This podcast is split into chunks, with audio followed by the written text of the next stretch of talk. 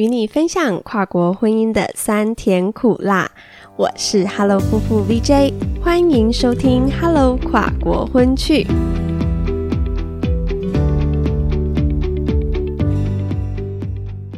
Go m o s t a 我是 Hello 夫妇 VJ。今天这集很特别，是我和访谈来宾的第一次录音室初体验。因为先前报名的 Podcast 讲座有赠送录音室体验，我呢也刚好要北上参加活动，所以就约了前两集的米家生活贴 Wendy 一起来录音室聊聊天啦。那首度脱离远距录音，走出家门和来宾面对面聊天的感觉真的很棒，能够直接看到对方的表情反应，不仅聊起来更有火花，也更有默契。我们这一集啊，完全没有 re 稿，就是想走一个轻松聊天的感觉，所以啊，就定了一个主题，直接录音室见面开麦，自由发挥了。结果整个聊完的感觉很棒。内容呢也一样的丰富精彩。那其实今天这集也算是我自己的私心啦，因为一直很想要知道到底 Wendy 和 Elvin 是如何养成两个女儿米姐和米妹，如今可以中英双语流利，语言开关转换自如的呢？就直接敲定了双母语养成这个主题，邀请 Wendy 来和我们分享米家夫妇两人这些年来一路摸索的实测成果和心路历程。从第一胎一开始在家创造全英文环境两年，后来发现这样米姐出门想和其他孩子玩耍的时候，会因为对方听不懂自己说的英文而造成沟通互动上的一些挫折和障碍，所以进而调整成在家中英双语并行的做法。后来米妹出生之后，除了因为 Wendy 要同时照顾两个孩子的时间精力被分散，也因为米爸 Elvin 在外工作时间比较长，家里的中英文比例开始失衡，说中文的时间比较多，因而米妹的英文程度远远比不上当初同龄时期的米姐等等。这些米家爸妈踩过的坑、遇过的困难、想放弃的时候如何坚持下来的真实经验分享，相信。对于所有未来想尝试双母语养成教育的你，无论是还没有小孩的跨国婚夫妇，或是跨国婚家庭的新手爸妈，还有一般家庭的父母，都一定非常的有帮助。千万不要错过今天的节目哦！你准备好要听米家的跨国婚家庭混血儿双语养成攻略了吗？那我们就开始喽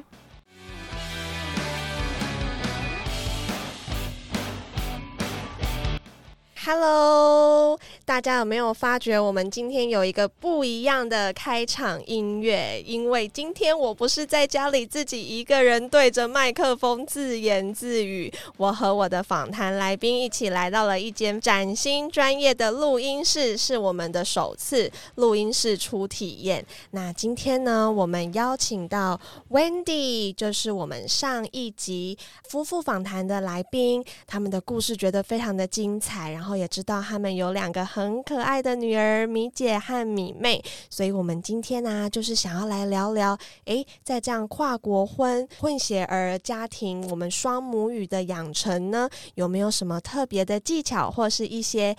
各中的滋味，然后来请 Wendy 跟我们分享。Hi Wendy，Hi everybody，大家好，很开心可以在这边又跟大家分享我们的故事。那我们今天就放松了，大家已经对 Wendy 还有啊 elvin 非常的熟悉。那今天我们会 focus 在我们的姐妹身上，这样子。那像 Wendy 的母语是中文嘛？好，台语 OK 吗？可以哦，A 赛 A 赛后 OK 好。Elvin 的话，他是来自圣克里斯多夫，所以。他的母语是英文，那想问问你们在家里呀，主要都是讲什么语言呢？嗯，我们现在呢有讲好，就是在家里这样的环境呢，就是跟爸爸跟我老公他们就是全英文，然后看到我的时候就会自动切换成中文，所以我们家里就是双母语，中文跟英文。所以你们就是一开始可能就是在孩子还没有出生之前就有先沟通好，你们想要这样子的模式。嗯，其实我觉得对于我们来讲呢，就是有点在做实验的概念嘛。嗯，就是老大出生的时候，我们就想说会在台湾受教育嘛，那想必中文一定是势必会的。会有这样的环境，所以我们就想说，嘿，那我们家里的小空间，我们就创造一个全英文的环境。嗯嗯嗯，所以在第一个米姐出生的时候，一直到两岁以前，我们全部都是全英文的环境。只要进到家门口，就是就家里面就是全英文，然后出去呢，就是切换成中文。但是呢，会遇到困难。怎么说？嗯，因为我发现，就是小朋友他们最终还是要出去跟同才交朋友啊。，对，然后才发现说啊，不行。他们没有办法沟通。我还记嗯得米姐老大在两岁的时候，他很想要跟邻居小朋友玩，然后他就说：“哎、c a n I play with you？” 啊然后小朋友就嗯，听不懂，就莫名其妙这样子。然后我发现，哎、不行，这样子有点不切实际。嗯，对，所以我们就又又开始又开会，然后讲好说好，那我们现在就一人负责一个语言。对，就是一人负责一个语言。之前啦，就是可能看电视啊，或是读一些语言学相关的，就会说，哎，就是小孩子如果哎对爸爸都是讲英文，对妈妈都是讲中文的话，哎，他会有一个 target 的对象。嗯小孩子就是好像七岁之前吧，他们学学语言的方式就是很自然的，嗯不是像我们可能从 A B C b p m 嗯这样开始，让他们有一个这样的环境，他们他们就会很自然的去转换。对啊，我觉得就是很多时候都是你边做边调整。嗯，就是我们想的很好，可是发现哎、不对，这样子好像也没有办法帮助到小孩子的部分。对，因为我们真的会很担心，就是他们的英文不好，嗯就是他母语也算是他们英文也是一部分，然后可是因为在台湾成长啊，然后在台湾受教育的话，慢慢会觉得说，哎、这个语言我不用用到，我为什么要学英文？啊，对对，就很像很多我们一样的组合，然后在国外生活，譬如说在美国长大长大的小孩，可能会觉得说我干嘛要讲中文？同学没有人跟我讲中文啊，嗯，会有点欠缺那个要学的那个动力对，嗯所以我们是这样想，后来才发现，哎、不对啊，这样他怎么交朋友？而且像你们是在台湾生活嘛，Elvin 想说，哎，想要孩子也会讲英文是应该也不是他本身，因为 Elvin 本身中文也蛮好的，嗯应该也是希望说他跟。他们也是算圣克里斯多夫的一员，希望嗯跟这个国家也是有一点连接，然后跟他的家庭的部分也是有 connection 这样对，子。主要是沟通沟通的嗯部分啊。再来就是因为我们也想好，我们想说，哎、既然我们刚好有这样的优势啊，那我们也帮孩子省了一笔补习费嘛。哦、这个很语言实学习际，对，费，虽然我们目前我们本身都是英文老师，但是我们嗯觉得说，哎、如果可以把这一块时间跟成本省下来的话，我们可以做嗯更多其他事情，所以觉得我们很幸运可以省掉这一块的费用预算。真的，对对呀、所以我刚刚也是有想说，因为 Elvin 跟 Wendy 本身都是英文老师，所以其实你们本身就有语言老师的这个优势，嗯所以你们在呃对于小孩双母语养成的这个部分呢、你们真的就是靠自己的。专业跟你们以前的经验来边摸索边实验，还是你们有事前去做了一些准备或功课呢？嗯基本上没有没有特别去做什么功课，可是我在刚好在怀孕的那一段期间，就是有读了很多有关绘本啊、嗯亲子共学啊，就发现说，哎、其实绘本它的功用很多。然后后来发现说，哎、那我们就从英文绘本开始好了。嗯，所以从出生大概六个月的时候，我就开始跟他念了很多很多的绘本，从英文开始，对，然后一直到两岁的时候，他已经可以自己读一本英文绘本，就自己读、自己认字这样子。所以我们现在讲的是米姐，对不嗯对，对？米姐老大，，对，那那那米妹呢？有没有什么不一样的方法？所以我觉得，哎、其实小朋友的个性也是很大关键啊。对然后他们擅长的地方不一样，就像我们可能是双语的环境，我们一样的方式在教小孩子，然后可是米妹的部分，她认知的部分没有那么快，嗯，对她喜欢的东西不一样。那米姐是很早就可以认知，很早可以自己读书，也很喜欢读书。可是妹妹喜欢可能是啊、玩啊，或者是煮菜呀、嗯嗯，做东西呀、所以我发现，其实就算是双语环境的小孩，你用同一个方式，譬如说你一直想要跟他用英文的绘本共读啊，不一定他可以有这样的 output 出来。嗯嗯嗯，对，但是我们都觉得还好，我们其实都很轻松，因为基本上他们的在口语的部分听和说是没有问题的。对对，对啊、所以其实也是看孩子自己的个性发展，同一套方法不适用于每个人对。那米妹嗯不一样点是因为她一出生就是全中文的环境，爸爸是英文没有错，但是因为米姐是两岁以前还是英文环境，所以美眉从一出生就是很习惯、很知道有中文这一个语言。哦，是因为家里就是因为以前米姐就是只有你跟那个 Elvin 两个，然后你们都跟他说英文，然后是后来哎，就是有撞墙一点点到外面没有办法沟通，你们开始变成对妈妈对 Wendy 是中文，对那个 Elvin 是英文，然后才慢慢接触中文嘛。那米妹出生之后呢，就变成哎，姐姐也是会说中文，他会嗯。听到的中文成分是居多的。对，就是等于说，因为爸爸上班嘛，所以他听中文的时间比较长，嗯。所以他在中文学习的部分，你会发现他中文是比较好的。嗯，从 baby 时期慢慢学讲话以后，不管是发音啊，因为以前姐姐在讲中文的时候会有点洋腔洋调。OK，那个，譬如说瓜牛，她很开心跟朋友说：“我看到瓜牛。”对，她是我看到瓜牛，就是小朋友会稍微觉得很可爱，然后学他爱这样子。嗯。对，然后美眉是完全没有腔调的问题，就是切换很很自在。对对，那这样妹妹会不会相对在英文这边就会稍微的比姐姐弱一点点？嗯，我觉得有有一点哦，因为它在于那个表达的部分，有时候会突然就是哎想想不到那个英文的词汇的时候，他会用中文来表达，然后等于一句英文里面那个名词就是用中文来切换。哦，好温蒂，你可以举个例子吗？就是听起来很有趣，可是想象不出那个 output 会是怎样的一个句子。对我我我待会想到的时候跟大家分享，就是生活里面太多就是。突然来一个，就是这样的对话有点搞笑。对对我待会想到的时候再跟观众，分享。对呀、我觉得也是因为生活中有这一些很逗趣的 moment，所以才会想要把它记录下来。所以啊，其实 Wendy 跟 Elvin 他们这一家米家呢，他们也有属于他们自己的 YouTube 频道，叫做米家生活贴。那我也会把这个 YouTube 频道的连接放在我们这个单集的资讯栏，那大家也可以去追踪。那 Wendy 在上面也发布了，嗯，我记得有好几部就是跟啊、混血儿啊、中英文啊、实测，然后就是语言开关可不可以转换自如这样题材的影片。对，然后我觉得很有趣，因为小孩子嘛很诚实，然后也应该都没有先 say 好，你就是完全没有。他事前完全不知道这些题目。嗯对，就我印象很深刻，就是说跟妹妹最近米妹最近的这一部呢，温迪很可爱，她还手写哈，大家现在可能就是用影片后置，她非常 old school，很可爱，她用手写，然后字很漂亮，然后就我记得一开始就是很基本的，就吃饭、吃面、吃冰，诶，突然来了一个吃力，然后。米妹整个就傻眼猫咪，她说在吃醋，对，还有吃醋，还有吃惊，对，对他想说这是什么？对，大家可以去看影片，非常的可爱。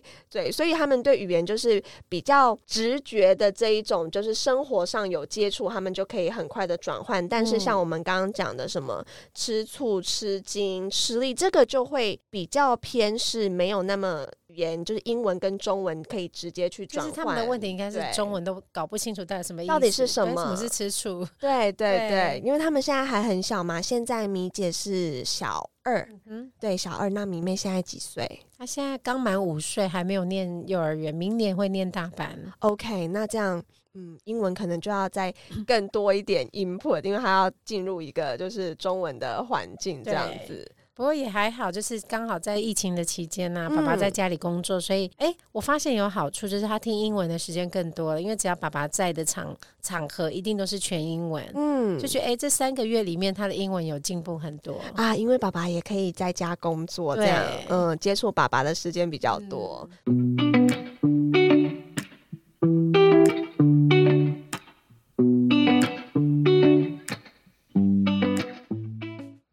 对于两姐妹，那我们这样子双语养成，你们其实也放的蛮松的，就是蛮自然的，然后想要给他们创造一个这样子的环境。那想要请你就是大概分享一下，就是姐妹俩啊，我们先讲姐姐好了。嗯真的就是从出生，然后啊、呃每一个阶段就是语言的转换，跟哪一个阶段你会发觉说，诶，在英文方面有爆发性的成长，或是中文突然 OK 了，我们可以嗯从诶出生大概聊一下这个过程，这样子。我我发现就是小朋友他们真的语言学习能力真的是爆大爆发时期，嗯就是在七岁以前吧，嗯黄金时期。不管你现在要教他什么元入，他在七岁以前，他其实大概一两个月的时间哦，就会有很明显的成长。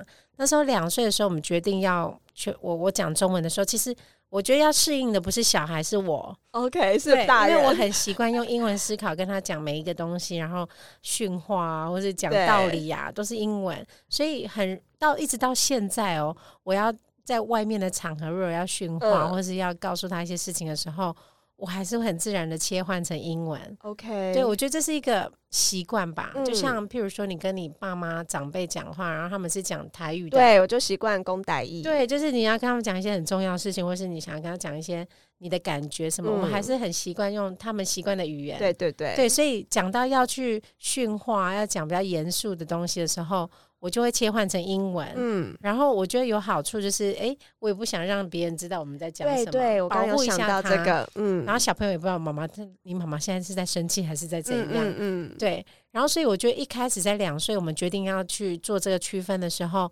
适应的人是我。OK，对，因为我忽然好不习惯跟他讲呃讲中文，觉得怪怪的，心里会觉得说他听得懂吗？嗯嗯嗯，然后我现在要要要训话，他听得懂吗？或是跟他讲道理，两岁的时候好像似懂非懂的感觉。对，所以我自己慢慢在调试，然后慢慢在多带他出门也是会帮助，就是因为嗯我的同才全部都讲中文，然后就那个语境很很重要。对，就是你多出去的时候，有发现，哎、其实就很自然了。嗯然后他也常听，他也发现说，哦，原来妈妈讲的语言就是这些小朋友和这些阿姨们讲的语言。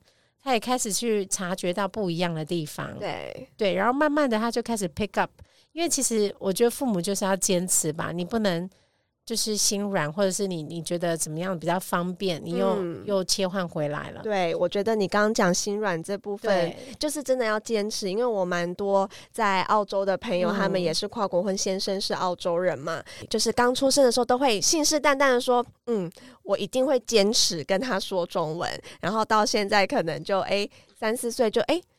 我们出来吃饭的时候，想说应该听得懂一些比较简单的，哎、发觉好像都没有，然后他才自己说，我真的坚持不下去，因为我觉得另一半的 support 也很重要，没错对，对，所以我老公他很聪明，他虽然中文不错，可我老公都会说 What did you say？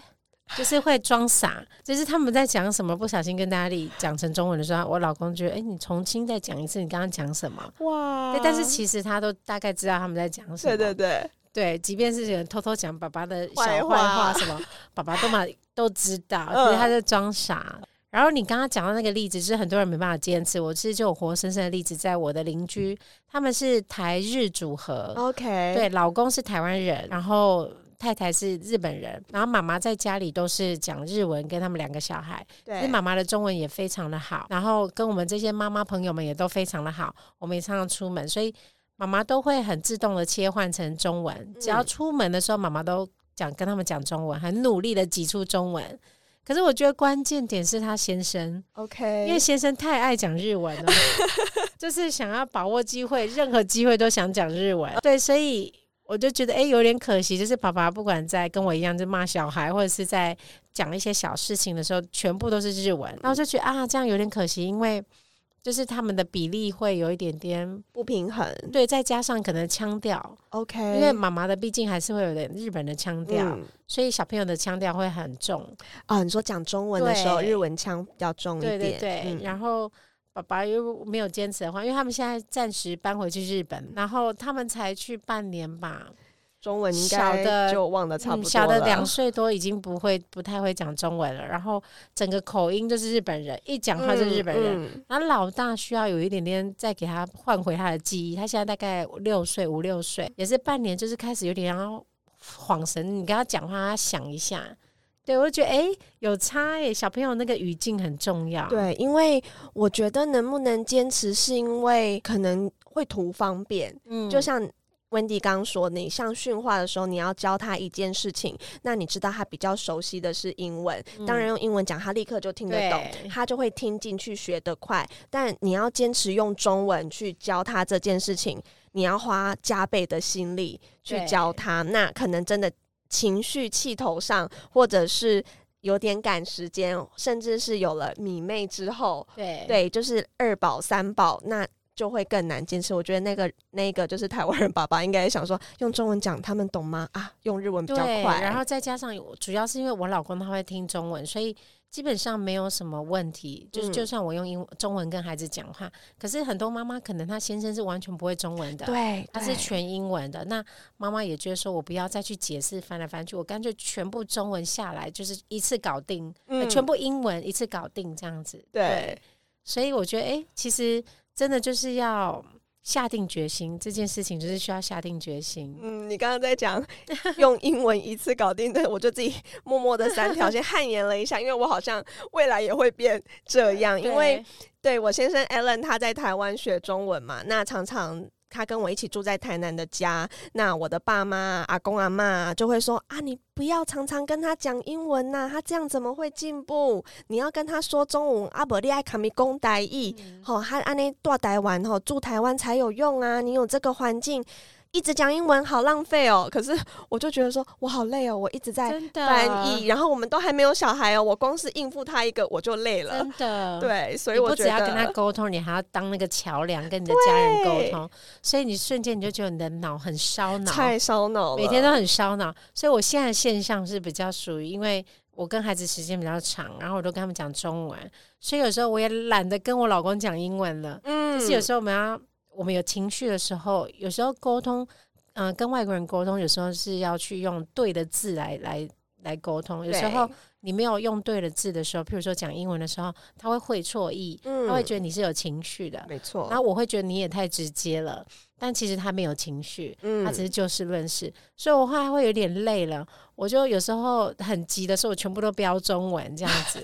不管了，不管你听不听得懂，我就是不要啪啪啪先讲完再说。对，然后看他的反应，嗯，对，然后再不懂，然后再之后再说。反正我我当下情绪来，我就是不管了，就是用自己的语言。对，而且除了我们刚刚只在讲语言哦，我们还没有把文化差异，就是。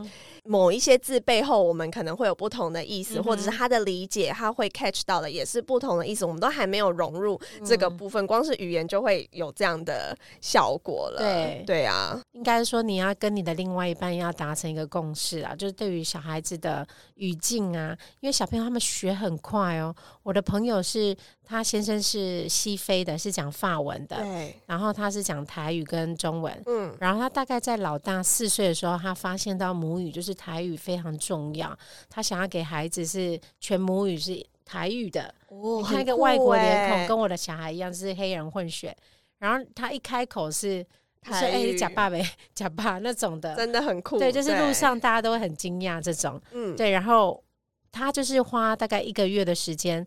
全台语跟这个四岁的小孩，他老大四岁那时候是讲国语跟法文，对对，然后一个月的时间，这个小孩子就可以用台语来表达了，好厉害，很强。然后老二一出生，当然就全台语了，嗯，所以他的小孩子之间的对话跟妈妈全部都是全台语。然后，但是台语很好之外，虽然妈妈没有跟他们讲国语，可是因为有学校上课的同学啊，嗯，他们的国语也很好，中文很好，台语也很好，然后法语也可以听得懂，也可以回，然后英文也听得懂哦，因为身边有一些讲英文的朋友，对，所以我有发现，这是这是一个黄金时期，就是七岁以前。如果你决定了，父母决定要讲什么，你就坚持。真的，你自己要先适应好，以后他们一两个月就解决了，就可以了。对，所以刚刚已经提到，不只是双语，它是三语、四语的耶。对对对。所以其实我也不太确定说这个要怎么做，因为像未来啊，我会跟 Allen，我们会在日本生活。那我的中文对我的母语是中文台语哈，大一买通嘿，中文跟台语那对，因为像我自己。台语蛮熟悉的，因为我是台南人。那有的时候情绪一上来急的时候，哦，台语都飙出来，对，就像你会飙中文是一样的。那 Alan 的话，哦，他母语也更多，他英文是呃菲律宾的官方语言，那他还有菲律宾话 Tagalog，还有他们的一些方言，他们 Pangasinan 或是一些不同的方言。对，那当然，我们的孩子不可能全部都 pick up。那我们两个目前是讨论说，对，对我就是中文，那对他的话是英文。可是就像温迪刚刚提到，他出去要面对的是嗯日文的世界，对所以其实我有点不太知道要怎么做。就你们的共同语言需要跟他们有怎么样 input，要先想好。哈，对对，所以我嗯很佩服刚刚那个家庭，他们可以做到四语这个部分。对，但是我觉得，得关键都是在于照顾者。就譬如说，如果是妈妈的话，嗯全职照顾者的语言是对孩子来讲是最强、最强的。嗯，对最强的 input 吗对，强势嗯语言，就他最厉害，应该就是妈妈讲什么。妈妈讲的语言。，对，哇，可是你你们的 case 好复杂哦、我们超复杂的、啊，然后我就问了两个外国人在异地生活，在异地，对，我们在第三国，天哪！妈妈的日文现在还不太行，爸爸日文 OK，对，可是就像温迪刚刚说的，我会觉得好像对一个人一个对象就先专注在一个语言这样子，对，所以就是问你啊，有没有去呃做一些 research？是因为我有去做，可是三语真的查不太到，双语蛮多的，嗯所以我才知道说，哎、有一个固定的对象输出固定的一个语言，这个是一个蛮好的模式可以去尝试。但三语的真的目前没有看到，嗯所以有机会的话，也很想要认识一下那个家啊庭。嗯关，键关键在于孩子的受教育的环境，嗯还有家里面的沟通的主要语言。嗯我觉得先把这两个照顾好就好了。对，就可能你自己中文就是先你就全中文跟他讲，嗯然后爸爸全英文，跟他讲，对，然后他去学校会学到日文。哎、其实有这三大语言，其实也很够了。嗯，所以我是担心他刚出去学校的前期，就像你刚刚说，可能一个月他就可以适应，他可能一开始完全不知道。学校老师在跟他说什么，同学在干嗯嘛？可是身体语言啊，一些一些指示手势可以帮助他。我是会担心孩子可能撑不过一开始的这种比较撞墙期，还是我们想太多？其实不用想太多，因为幼儿园时期其实很快的，很快吗很？快，小朋友真的很快，他们不太需要太多语言，他们肢体就可以很可以沟通嗯了，，OK。玩具就可以玩在一起了，这倒还好，会不会他可能几个月回来日文已经比妈妈好了？有可能。对比我好。对，还要帮你翻译。对，所以就是你们可能先想好，嗯。对啊，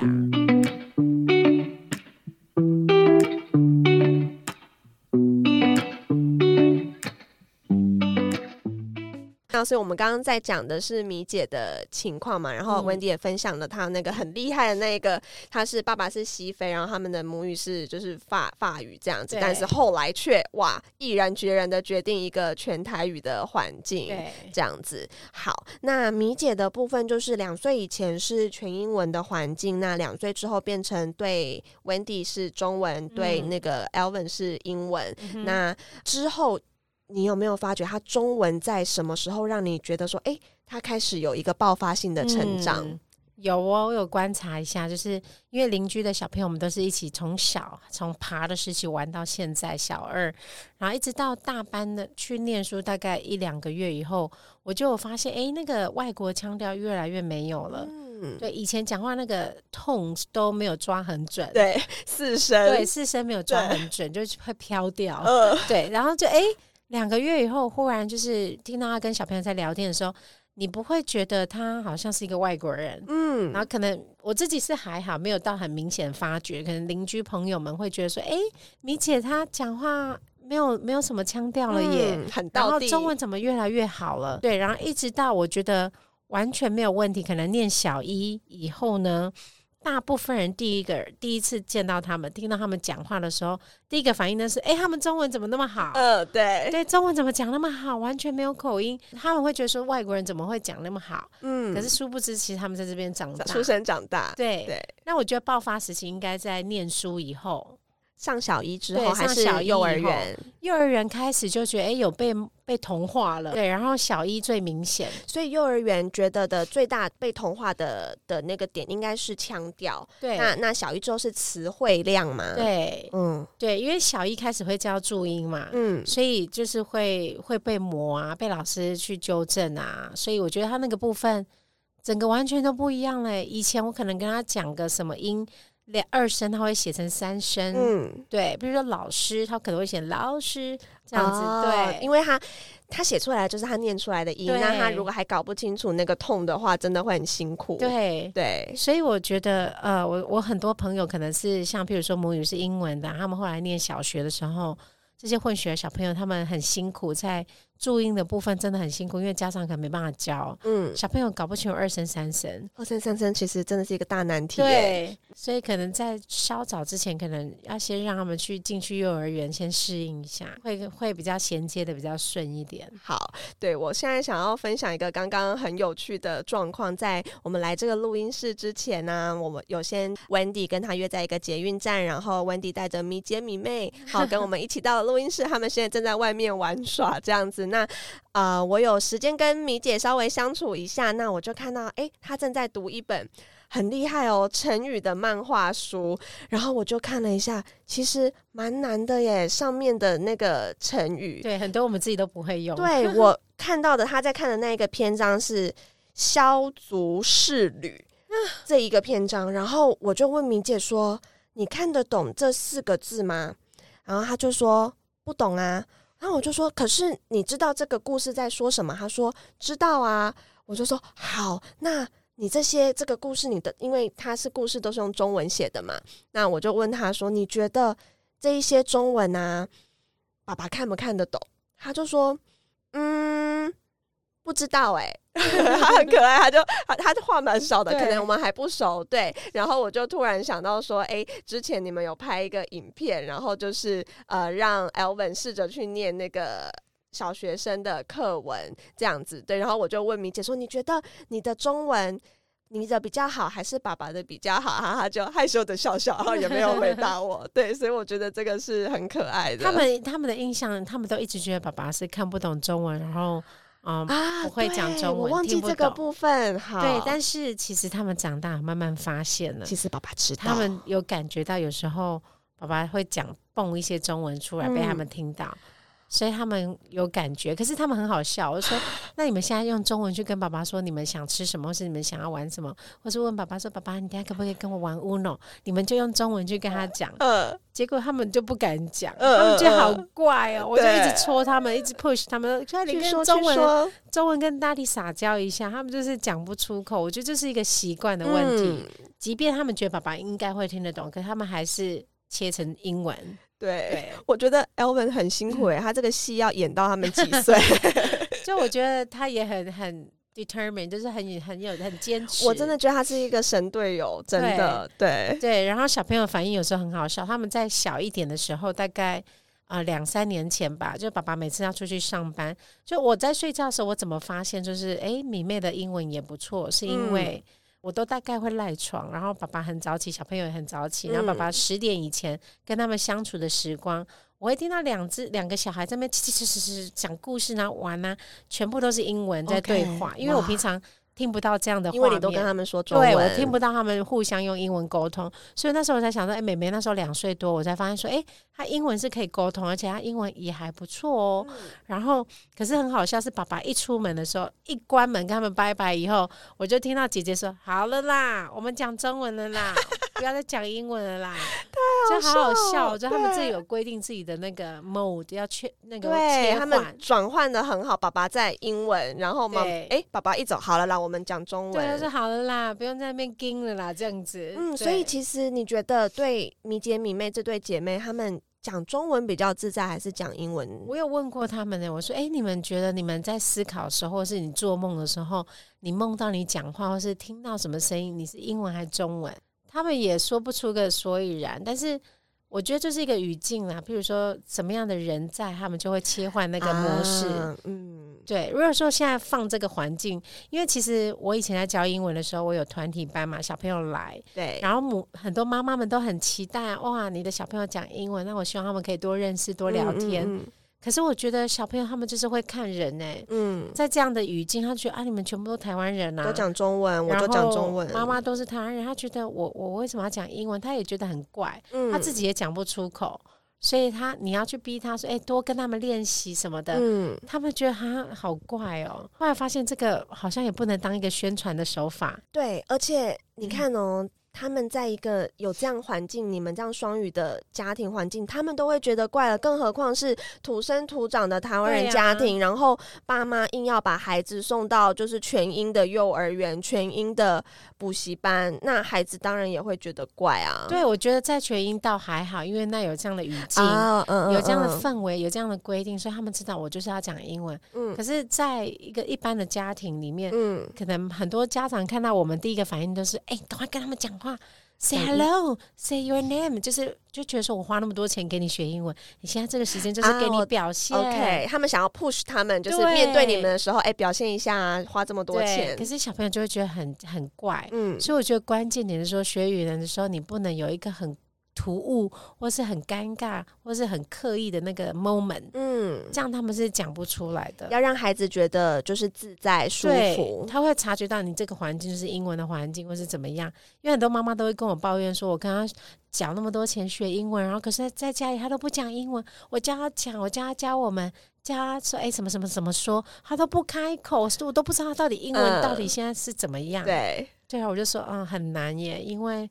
他们不习惯，然后觉得你们就是讲中文的，就像我一直叫我妈妈。跟我的小孩讲台语啊，每次回去娘家的时候说：“妈，你跟他们讲台语，我想让他们练习。”嗯，我妈说：“哦，没办法，我讲一句我就讲不出口，我就觉得好怪哦。”连妈妈也觉得对我妈就觉得我看着他们，我就觉得我想要讲中文，或是丢几句英文，看着他们的脸呆义工没出来，对，就是讲不出来，就忽然觉得他们词穷了。我说：“那你跟我讲英台语好了。”我妈也就是哎，跟你也怪怪的，怎么突然就？就讲不出口，对，所以我后来发现，真的就是一个语境，还有照顾者，或是什么样的人跟他在一起时间最长，嗯，是最可以影响到他那个很自然、很自在的一个氛围。好，对，我们刚刚就是有聊了米姐嘛，那米妹就是一个比较不同的情况，这样子。好，那要不要来讲一下米妹？就是从出生到现在是三岁多吗？现在现在。刚满五岁哦，已经五岁了。OK，好，我觉得他也很特别。我觉得他可以当成一般台湾家庭的孩子里面，在创造双双语环境学语言这个过程，他比较像是这样的实验。嗯，因为他一出生就是中文的 input 环境嘛，就是我全中文，然后我就会担心说，哎，他英文会不会不好？对，因为很多东西他表达的时候，譬如说啊，妈咪，Can you help me 充电？就是充电，你突然你已经想了，就是你刚刚讲的句子就是这个意思，就是可能手机没有电了，你可以 help me 充电，呃，或者跟姐姐家讲东西的时候，泡面在哪啊？Where is 泡面？就是泡面，突然他也想不出想不起 noodles，嗯哼，对，就是很多。他习惯用的东西，他突然那个名字讲不出来。嗯，对。但是我那时候他小时候的时候，我就想说，哎，他英文会不会不好？我跟我老公还坐下来，我们讨论一下，说 开了个会，他的英文会不会不好？因为总是觉得他表达的时候有点台湾英文。嗯，譬如说，我们常常说帮我用这个用那个，我们都是用这个字，然后英文他就 use。Can you help me use this? Use that? I use this. 什么东西都是用 use。嗯嗯嗯。对，然后我就觉得，哎，不太对，这 用的不对。对。他就发现他的。切换的部分没有那么流畅，然后后来我们就想说，可是啊，也不想说太刻意，或是帮他特别上什么课，因为我发现他不是那种跟姐姐学术派的。对对，姐姐比较喜欢看书，他喜欢操作的，手手真的去操作。然后我后来发现，其实也不用担心，大概两三岁的时候，因为有姐姐嘛，我觉得同手足也很重要，因为姐姐是英文还不错。所以爸爸在的时候，我觉得就是那个时机点，让他去练习英文的时候，对。所以后来发现，其实也不用担心，我观察他，他是可以沟通的，也可以听，那就好了。我对他要求没有很高啦，没有觉得，因为我那时候想说，哎，姐姐两岁就可以读小英文小书了，他一直到三四岁还在那边 A S for apple，嗯，然后 B 变成 but but cat，就是搞不清楚状况那一种，是不是跟米妹是？是老二嘛？那因为你也是没有办法像对米姐这样很全新的只带一个孩子，你投入的时间也没有像米姐这么长。对，我觉得这是老二的一个啊、怎么说比较不公平的地方，因为我们都会全部的 full attention 给老大，嗯然后老二的时候因为很忙，要弄老大有不同的需求。对，我也觉得很愧疚，就是我以前给姐姐读这么多的书，所以她英文可以这么好。啊，你说英文共读的对，英文共读，绘本的时候，她很多的听啊智慧都是从绘本来的。对，然后妹妹就很可惜，就是我我牺牲掉很多，她她被牺牲掉很多嗯共读的时间。对，但是我后来发现，其实也不用太纠结了，就是自然就好。嗯我后来也放很轻松了，对，我觉得妈妈自己心态也要调整一下就，是也不能比较，因为孩子的状况不一样。就算嗯可能我以前用同样方法对待他，他不一定会跟姐姐有一样的 output 出来。后来我们发现说，哎、没关系，我们就是自然就好。嗯，就发现，哎、其实还是有英文还是有一定的程度啦。对，对，然后我觉得最好应该在四五岁的时候，就是大概现在这个时期，现在这个时期，算是最好的你。说他米妹的英文嘛，就听他的腔调是，哎、可以的，是稍微有有跟上的，对，嗯，因为像刚刚我们一起搭捷运来的路上啊，我看你在跟他们就是说话，例如说，哎、小心啊，我们现在要，你可以坐啊，或是往前走啊，等等这一些 instruction，你都是用英文讲比较多。对，或是想要提醒他们一些要注意的东西的时候，嗯我还是会用英文告诉他们。其实不管讲中文或英文，他们应该都是听得懂啦。这个时候就是妈妈自己选择你要 用什么语言去跟他们说。对，然后我发现还有一个很奇妙的现象，就是我觉得我们自己学语言也是啊。你有没有发现，你们在讲中文跟英文的时候，你的声音有点不一样，然后个性表达出来，让人家感觉有点不一样。会，这个我有很我我自己觉得我还好，嗯但我先生 Alan 非常的不一样。我有跟他说过啊、因为先生讲中文、英文跟日文嘛。我跟他说，他讲中文的时候，我觉得他很可爱，嗯因为因为那个痛抓不准，所以很像小朋友。我觉得太可爱，每次他惹我生气，他就自己知道他要讲中文来逗我笑，因为我一定会笑，就很 cute，超可爱。然后讲英文的时候就很理性，嗯，就是一般我们平常的样子，他的情绪表达，我觉得都很出来，喜怒哀乐，我都可以从他英文的语气感受到。嗯但是他讲日文的时候，非常的沉稳。就是他讲日文会让我觉得他是一个彬彬有礼，然后很 沉稳的人，然后我非常迷恋，就是很喜欢他讲日文的声音。有的时候我就会觉得说，觉得他现在有点就是皮皮的，然后他好像没有什么吸引力，我就说哎，讲几句日文来一下，我会重新爱上你。对，所以你刚刚说那个语气啊，个性好像会透过语言不一样，因为语言它背后就是代表这个文化，这个嗯整个氛围会不一样。所以我自己也在发现，我在讲英文的时候，我觉得我就是变成一个比较 open minded、比较开放的人，嗯然后比较随性，然后比较热情。而对，讲中文的时候，我就会变得比较沉稳一点点，然后比较冷静一点。我自己也觉得，哎、好奇特哦。可是这是我们自己在学语言的时候过程。哦可是我发现双语孩子哦，也是很明显哦。嗯就譬如说，哦，米姐、米妹他们在跟我讲话的时候，如果是中文的话，你就觉得这个小朋友有一点点情绪化，哦或者是哦。他就是 whining 啊，就是会撒娇啊，抱怨妈妈怎么这么晚接我，呃就是妈妈怎么什么，就是很很这种口气，我刚刚般。听到，对，一般台湾呃人这种这种口吻，可是，一切换英文，譬如说 “daddy” 一回来，“hi daddy”，我说哦你是谁？我认识你吗？我每天都这样子问我自己，哎、我认识他吗？人设一秒转变，呃对，，就是前面差两秒而已吧，就换了一个人。呃，然后我现在都会跟他们讲说：“Excuse me，你们也太夸张了吧！就是跟我刚刚讲话还在那边歪，你还在抱怨啊，嗯还在干嘛嗯干嘛。然后就 Daddy 一回来，你变成一个小甜心了。对，声音好 sweet，好可爱。我说为什么你讲中文的时候这样子闷闷的，然后嗯不然就是没有觉得你很很开心。开心，可是你一讲英文的时候，我怎么觉得你整个人都变成一个小女孩，整个人很开心亮起来了，对呃，然后声音很甜。我说你可不可以用你讲英文的声音来讲中中文？嗯，对，然后他们就觉得很怪。对他们好像他们应该 get 不到你想要表达的那，个点，可是他们现在大概知道了。呃然后姐姐就会跟我说：“可是我我讲中文就是这样啊，我觉得我讲中文就是这种声音比较低沉一点，然后嗯没有那么可爱，没有那么好听。可是我讲英文就是很自然，就是有那种高低起伏，然后很兴奋的声音。对对，那这是姐妹的部分。那那个 Alvin 的部分呢？你觉得？Alvin 也会耶，他讲中文，你就会觉得有点像小朋友在学中文的感觉，声音比较温柔一点嘛。嗯，然后因为速度比较慢嘛，你就会觉得这个人就是拙拙的、呆呆的，嗯嗯，戳戳的这种感觉。对，可是讲英文的时候，他就是一个很冷静、沉稳，然后很理性的人。对，你听不太出来情绪，就算很兴奋、很开心，他也会就是很很冷静这样的声音。嗯，有我先生自己觉得他他不太喜欢我说他讲中文很可爱，因为他会觉得好像智商降低 的感觉，或是觉得说你在笑我中文不好这样。所以我觉得，其实，在异国的家庭里面，这个语言的部分就可以创出很创造很多的火花啦。嗯。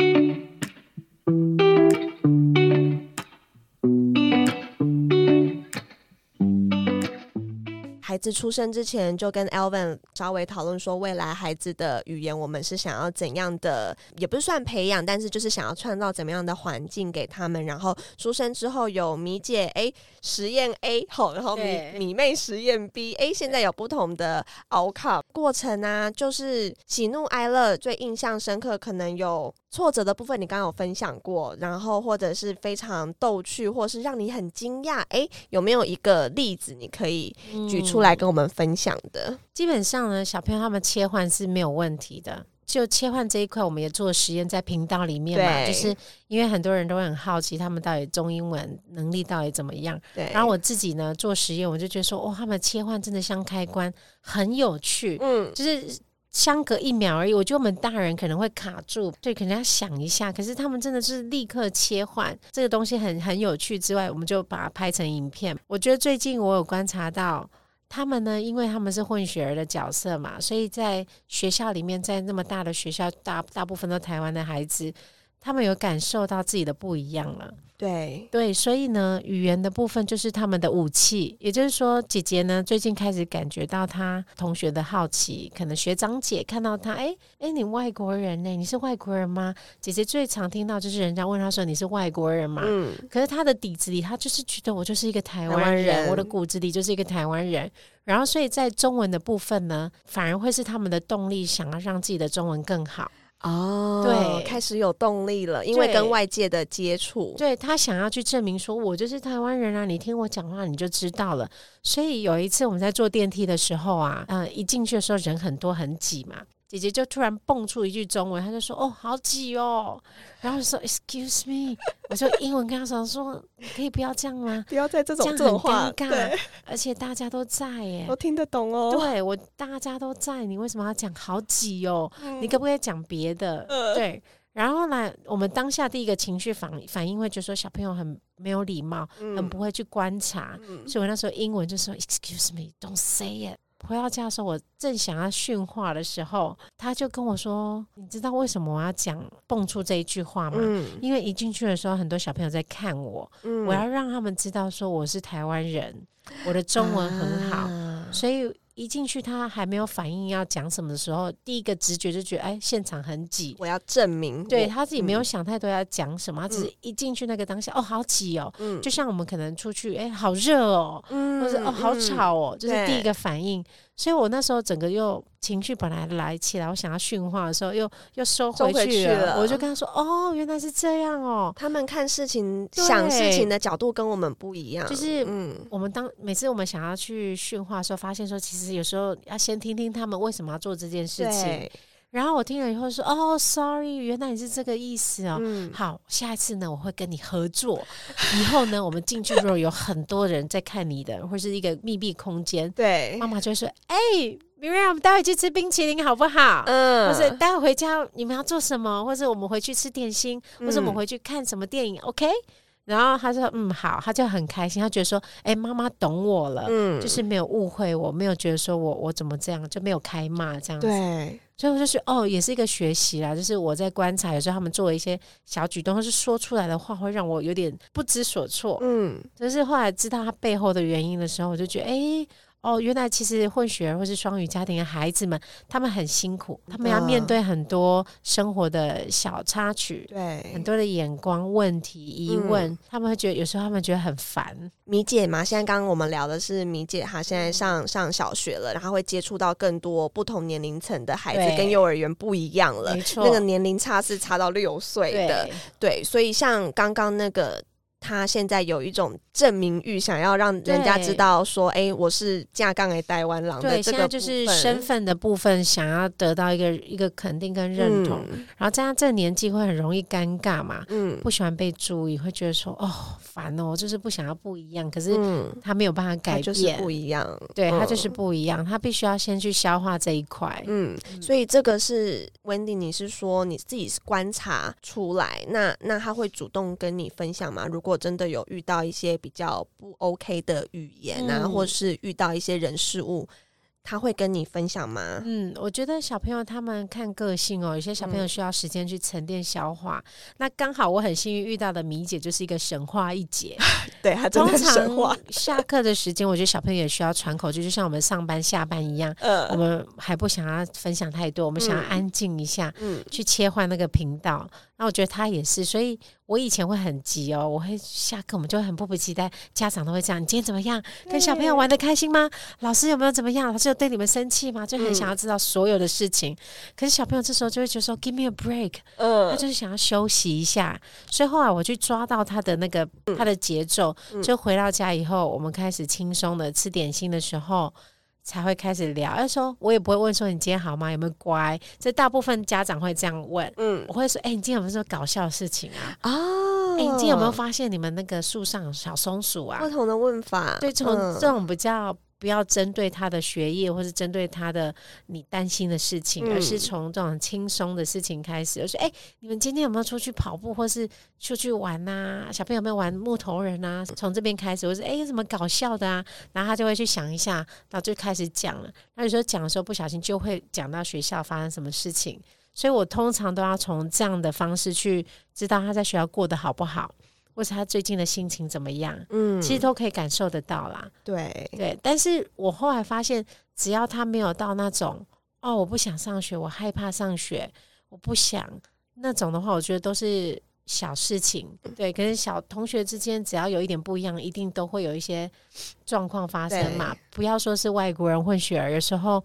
同学比较瘦小的都还是会对啊，或者是长得特别高胖的也都会，嗯，会有霸凌的情况。对对对，所以我还没有到太觉得遇到太严重，只有顶多是说，哎，你外国人哦，或者哎，你怎么在这边之类这样子而已。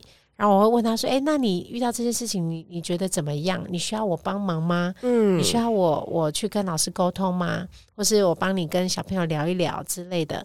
他说，哦，不用，我自己处理就好。所以他这样讲的时候，就觉得嗯，应该没有到到太严重。然后我觉得哎也好，毕竟过程他必须自己去消化，对，去成长，因为之后要面对的更多。嗯，那你就是让他知道说，就是 you are by her side，然后就是当他遇到真的无法处理的情况的时候，他可以跟你求救，你会支持他，这样子可以帮助他。没错，然后。我也学到，以前我都会试着想要去说服他，告诉他说：“哦，对啊，没有，我跟你讲，其实他们只是好奇，或是他们其实没有恶意，他们只是小朋友都会看来看去嘛。你小时候也是很好奇，谁你都会看呐，所以其实他们根本没有觉得你怎么样，他们只是好奇。可是我后来发现，其实他要听的不是这个，诶，他要听的是你要跟他站在，你去了解他的感受，他当下就是觉得不舒服嘛。所以后来我就学到，我就跟他说：啊，对呀。”真的好烦哦！看什么看？没看过。呃，就是私底下我们会这样 讲，对对对。或是心里，有些时候你就在心里跟他，你就心里到时候你觉得不舒服，说哦，小笨笨，干嘛一直看我之类的，就是站在他的角度，对，让他有一个宣泄的管道。对，他说，只是我们忍住不要讲出来，就你心里可以讲。任何小剧场，你想要讲什么都可以讲，但是我们就忍耐，不要讲出来。然后我们回到家的时候再讲。对他们就觉得哦好，就至少他知道说他讲出来的时候，他不会被我训话，或是不会去被我去辩护，去为别人讲话，或去反驳他。这样我觉得他会比较愿意讲，不然他有一个时期是不太想讲。对他觉得没有被得到认同，所以现在已经度过那个时期。对啊。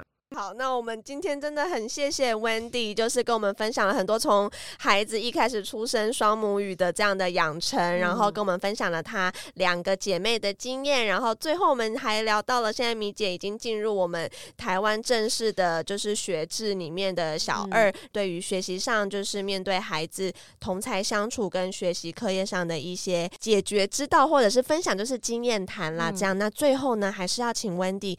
对于像我，好，我今天完全就是一个来吸取很多养分啊，然后拜师 拜师学艺的这样的一个心态来取经的。想要请 Wendy 分享一下，就是对于我像我这样子跨国婚未来新手爸妈，你有没有什么建议？在想要就是这样双母语养成的环境，就简短的给我们一点点建议。好哦，就是我会建议说，你们在生小孩之前，就是先沟通好，决定好你们要给他。嗯，什么样的主要的语言？对，然后先想好，然后就必须要坚持下去。然后再如果再大一点，你要想到他教育的问题的话，也要先想好。好，我就是要让你在日本受教育。对，那你就不要再想着说，好，那我要带你去国际学校比较轻松一点，或是怎么样，或是去小小学校、森林学校，哦，无忧无虑，很快乐。因为他毕竟要接轨，国中就没有这样那么多的选择。然后以后工作，你还是必须要面对一样的环境，还是要进入这个社会这个世界。一开始就是踏踏。实时的，你在怎么样的地方，你决定了，你就让他从那样的环境从小就是走上来，这样子。对，然后很谢谢温迪的分享，我今天学到最关键的两个字就是语境。就是语言的环境，没错。对，还有就是坚持，就是这两句，就是语境跟坚持。我觉得只要就是身为跨国婚的爸妈抓到这两点，那相信呢，孩子的双语养成就不会有太大的困难。而且其实爸妈心态放轻松、放自然，孩子都会感受得到。我们就是一起就是快乐的成长这样子。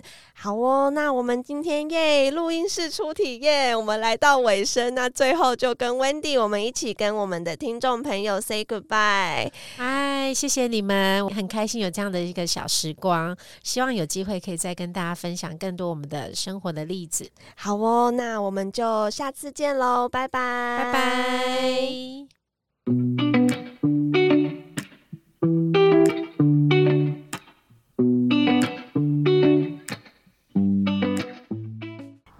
这集 Wendy 的分享是不是很精彩呀？相信你也和我一样收获满满，更希望能对你在未来孩子的双母语养成路上有所帮助哦。欢迎你追踪 Wendy 经营的 YouTube 频道“米家生活贴”，就能收看更多米家的中英双语日常逗趣互动哦。Facebook 粉专和 YouTube 频道的连接，我都一并放在本集的资讯栏喽。最后，谢谢愿意听到这里的每一个你。如果你喜欢我们今天分享的故事，期待你能到 Apple Podcast 为我们留下你的五星评价，帮助我们让更多人听到我们的故事和声音。